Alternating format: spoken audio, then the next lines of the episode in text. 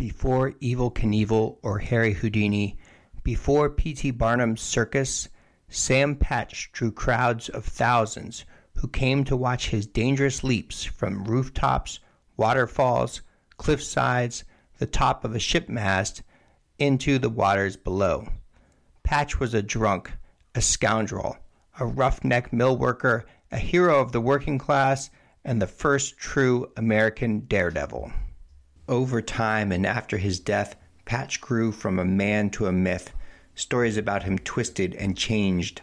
Patch was forced into political ideologies and made into cautionary warnings. His enigmatic catchphrase, Some things can be done as well as others, was a rallying cry, a proud proclamation of American grit. At the same time, he came to embody the very American folly of having a thirst for celebrity at any cost. His jumps increased in difficulty and spectacle, and his popularity grew. And just as Paul Bunyan had a blue ox, Sam Patch had a pet bear who accompanied him to various taverns and at least once made a jump along with Patch. Like all great folk heroes, Sam Patch is memorialized in songs, poems, and in children's books.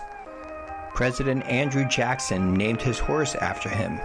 Even today, Patch's story is still being retold and reimagined. Why? What is it about Sam Patch, about daredevils in general, that is so intertwined with Americana? What is it about this story that necessitates its continual retelling? We'll get into all of that in this episode.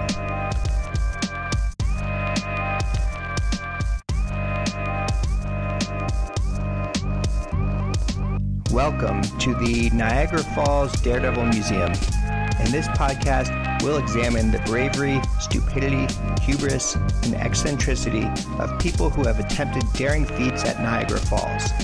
My name is Theodore Carter.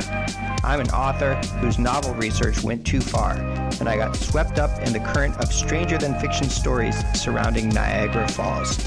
Now, I'm putting that research into this podcast.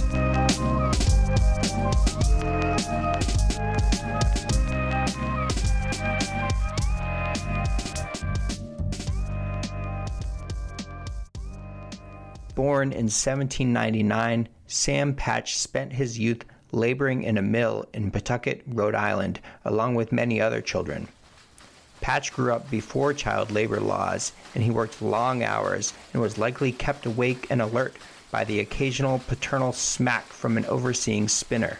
A spinner was the chief operator of enormous textile machines called spinning mules that wove cotton into yarn. Running a spinning mule required several people, usually the spinner himself and several boys. These machines and the mills that housed them helped usher in the American Industrial Revolution. After years of laboring as a child, Sam became a spinner himself, a respectable and decent paying job for a man of humble beginnings like Sam. But Sam wanted something more, something grand. The Pawtucket Falls next to the mill was also a gathering point for the town's young boys. It was a swimming hole, a fishing spot, and the bridge running over the falls became a diving platform, a main stage for youthful bravado as swimmers dropped 50 feet into the river. As the town grew up around the falls, new buildings provided new launching points for the jumpers, creating new and more spectacular launch pads. Soon, the jumpers were taking off from a 100 feet above the water Sam Patch was one of these skilled jumpers. Crowds gathered to watch Patch and his friends. The responsible citizenry voiced opposition to this unseemly spectacle, and there was talk of forbidding such behavior, but the respectable people of Pawtucket couldn't stop young men from leaping from high places into the river. Sam Patch moved from Pawtucket to Paterson, New Jersey, and worked as a spinner next to the Passaic Falls, a beautiful, rocky, 77 foot tall waterfall, the second largest waterfall east of the Mississippi. Accounts from the time report that Sam, beaten down by busted business deals and hard work, had grown bitter and was frequently drunk.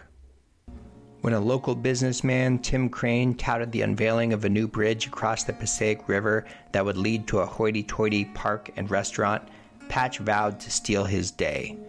as the citizenry assembled to watch workers slide the new bridge into place with an elaborate system of ropes and floats, Sam Patch emerged perched high above the river. With a mighty leap, he stole Crane's audience and positioned himself as a hero, standing against all the aristocratic airs of people like Crane who were privatizing and monetizing the natural wilderness near the falls. The poet William Carlos Williams retold the story of Patch's jump at Passaic Falls in his five book epic poem Paterson, published between 1946 and 1958. His version, which includes an account from an old man who was a supposed eyewitness to Patch's jump, is included here. When the word was given to haul the bridge across the chasm, the crowd rent the air with cheers but they had only pulled it halfway over when one of the rolling pins slid from the ropes into the water below. While all were expecting to see the big, clumsy bridge topple over and land in the chasm, as quick as a flash, a form leaped out from the highest point and struck with a splash in the dark water below, swam to the wooden pin, and brought it ashore. This was the starting point of Sam Patch's career as a famous jumper. I saw that, said the old man with satisfaction, and I don't believe there is another person in the town today who was an eyewitness of that scene. These were the words that Sam Patch said. Now, old Tim Crane thinks he has done something great, but I can beat him. As he spoke, he jumped. There is no mistake in Sam Patch. There is no mistake in Sam Patch was one of Patch's often used slogans. Other reports have Sam Patch coming up with another one of his catchphrases on this day Some things can be done as well as others. Patch became a hero of the everyman, and his feud with Crane continued. On July 4th, Crane sold tickets to a fireworks show on his private property. Patch scheduled another jump and drew a crowd of 3 to 5,000 people according to newspaper estimates the population of the entire town was around 6,000. Afterward, he passed a hat around and collected $13, which is the equivalent of around $400 today. Crane may have netted more money with his event, but no doubt Sam won the hearts of the townspeople, especially the working class, who likely could not have afforded Crane's fireworks show. Sam's growing fame propelled him away from Paterson, New Jersey to Hoboken, New York, where, in 1828, likely drawn in by a local businessman, Patch made a hundred foot jump off the masthead of a ship into the Hudson River. Not everyone enjoyed Patch's brand of entertainment. The New York Inquirer wrote, We remember a sleight of hand man who was exhibiting his feats in a village in this state, much to the astonishment of the audience. At length he said, Ladies and gentlemen, I have one feat that will astonish you. So saying, he spread a carpet on the floor and with a pistol very coolly blew his brains out. The villagers were very much tickled, but exceedingly grieved when they discovered that there was no sleight of hand in it. Sam Patch was lowbrow. He was lowbrow in the way P.T. Barnum was lowbrow, the way popular theater at the time was lowbrow, and while many condemned his feats as tawdry and grotesque, this certainly didn't harm his popularity. He became known as the Jersey Jumper, the Yankee Leaper, and his growing popularity brought opportunity. A group of businessmen invited Patch to Niagara Falls. They planned a series of events that would include a dynamite blast of a nearby rock face, a ghost ship sent over the falls for sheer spectacle, and a leap off the falls from Patch, Patch agreed to the jump, and on October 6, 1829, thousands came by steamboat and by foot for the event. Vendors sold food and liquor, and circus performers and traveling acting troupes worked the crowd. However, when time came for the series of spectacular events, the explosion paled in comparison to the steady tumult of the thundering falls, leaving spectators underwhelmed. The ghost ship broke apart in the rough current of the Niagara River, capsized, and sank before going over the falls. Worst of all, Sam Patch didn't show. It's hard to imagine the crowd's disappointment or the ire of the group of businessmen who had failed so spectacularly and so publicly, but clearly this did not go well. Some of the failure was the result of poor planning, some was bad luck. However, Patch not showing up was a rather egregious offense, one might think unforgivable. Nonetheless, he did appear the next day, as did the crowd. Promoters of the event exploded several other rock faces along the river in coordination to make up for the previous day's lackluster blast, and by all accounts, the explosions were somewhat improved, though still underwhelming. Sam climbed to his specially built platform above the falls and this time made his historic leap.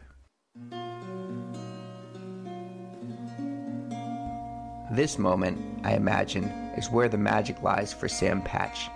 There's something truly horrible about the idea of watching a man fall from heights that you know are likely to kill most people.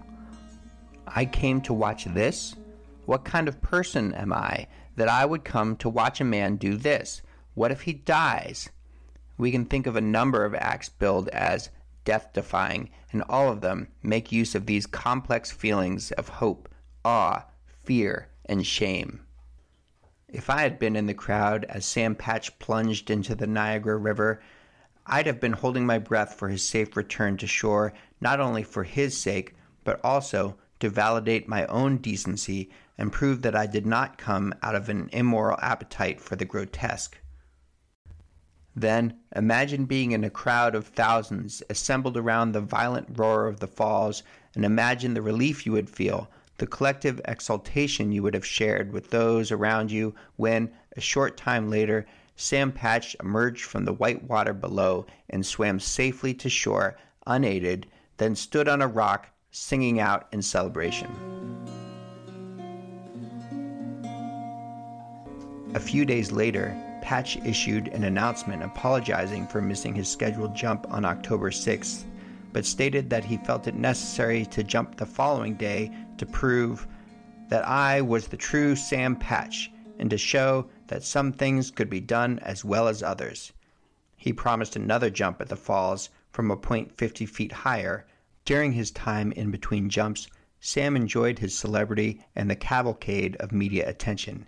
He was seen in Buffalo at parties and taverns, often drunk, entertaining his many curious admirers.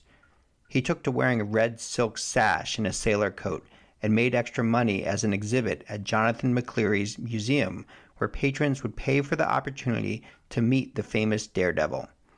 It was at this time, too, when Sam Patch acquired a pet bear, perhaps from McCleary, which, while doubtlessly impractical, certainly furthered his mythological status. In subsequent poems and ballads, Patch's bear became a prominent character and even narrated William Getz's 1986 novel, Sam Patch the Ballad of a Jumping Man. Excitement continued to build and build, so on October 17th, Sam Patch stood at the base of his elevated platform. He removed his shoes and sailor jacket and tied his silk sash tight to his waist. He ignored the dramatic pleas of onlookers warning him not to undertake the stunt. Thousands watched him climb a ladder extended out over the cliffside to a platform high above the pool. An American flag pinned atop the platform waved in the wind, and as Sam stood there on the border of America and Canada, his platform swaying precariously back and forth, he took a small corner of the flag and kissed it.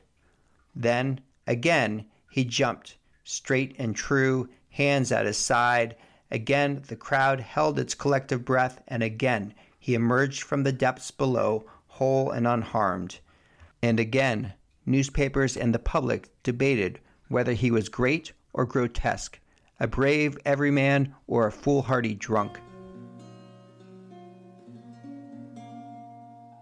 Shortly after his triumph at Niagara, Patch announced that he would make a 100 foot jump at Genesee Falls on November 6, which, advertisements point out, is tactfully after Election Day.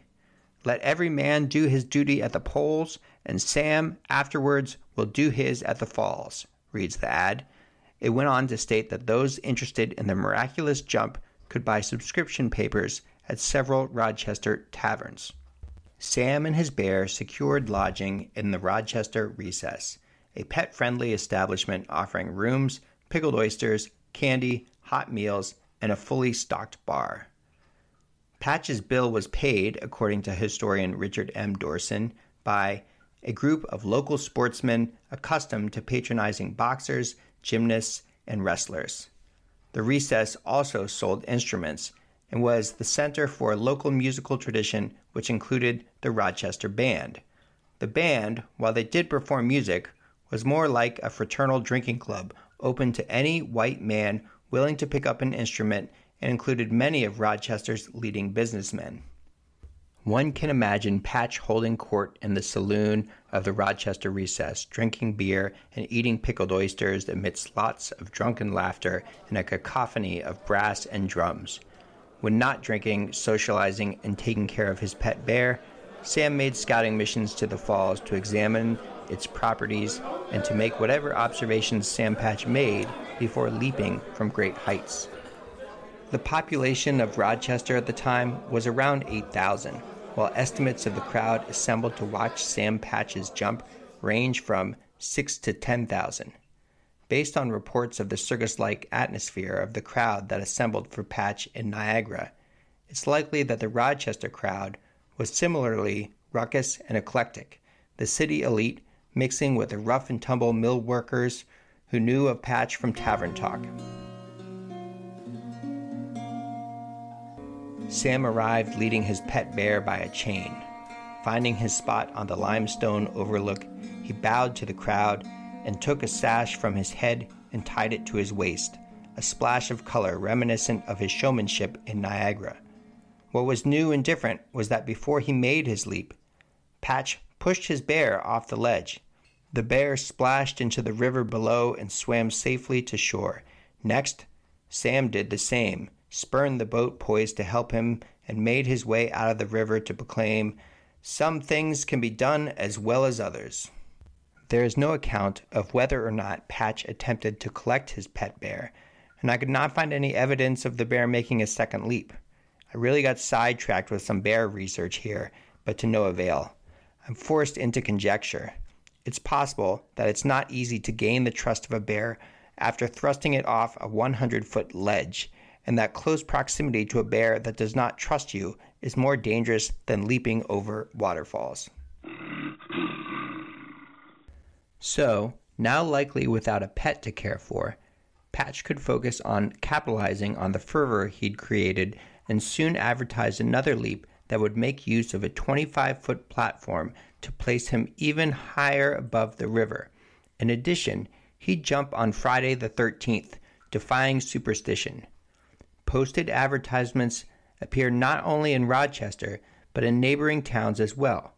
Schooners and coaches brought the curious from nearby counties, and the Rochester hotels filled up. The morning of the 13th, grocery stores and whiskey purveyors did brisk business.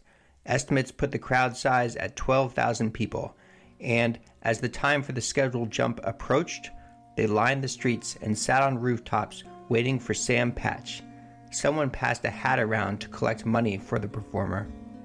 Patch spent the morning drinking at the Rochester recess and receiving gifts from his new friends, including a black silk sash, which he tied around his waist, and white band uniform pants that paired nicely with his sailor jacket. Then he emerged from the hotel with his entourage and processed toward the falls. His walk turned into a parade as the crowd made their way to the platform with him the town aristocrats, scoundrels, working men, women, and children all cheered as Sam Patch moved to the base of his newly constructed jumping platform. Several accounts, perhaps colored by hindsight, but likely given Sam's reputation, state that Sam was clearly drunk, that he didn't move well, and that even standing still, he appeared to sway back and forth. He gave a speech to the crowd, the content of which, by all accounts, was unremarkable and nonsensical. Then he climbed atop his platform and jumped.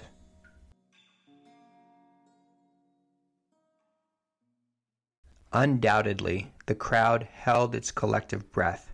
Then, during his descent, something went wrong. Instead of his usual arrow straight plummet, Sam's body tilted.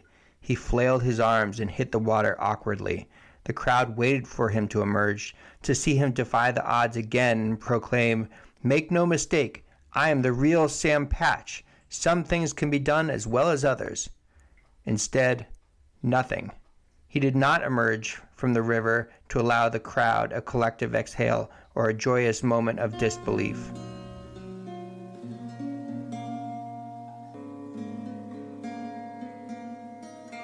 There are no accounts of how long the crowd stayed assembled or who scrambled down toward the river to check and see what had happened.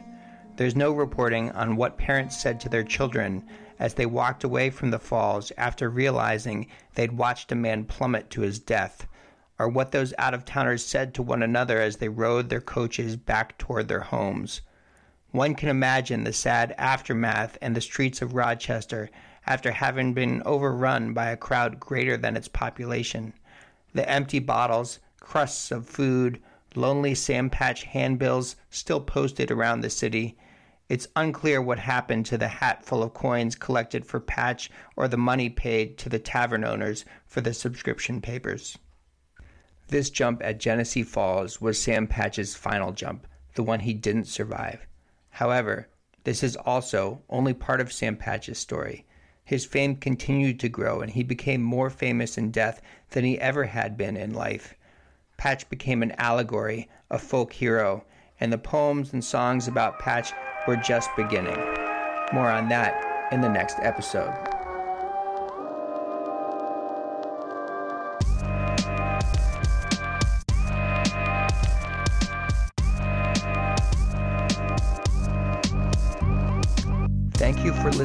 To the Niagara Falls Daredevil Museum. If you're enjoying the show, please write a review and tell a friend. Also, please consider connecting on social media. On Twitter and Instagram, I'm Theodore Carter too. I'm also on Facebook as well, and there you can join the public group Niagara Falls Daredevils to share your own stories and engage in discussions with others. This show is just me. There's no funding behind it or other people behind the scenes. So I'd love to hear from you to know more about what you enjoy, what you think I got wrong, or which daredevil I should research next. While I consulted many sources in the creation of this podcast, I'd like to mention two specifically because they were the best and the two I referred back to most frequently. The first is Paul E. Johnson's book, Sam Patch, the Famous Jumper. The other is Richard M. Dorson's article, Sam Patch, Jumping Hero The music you're hearing now is from Holizna. Thank you for listening, and please visit the museum again.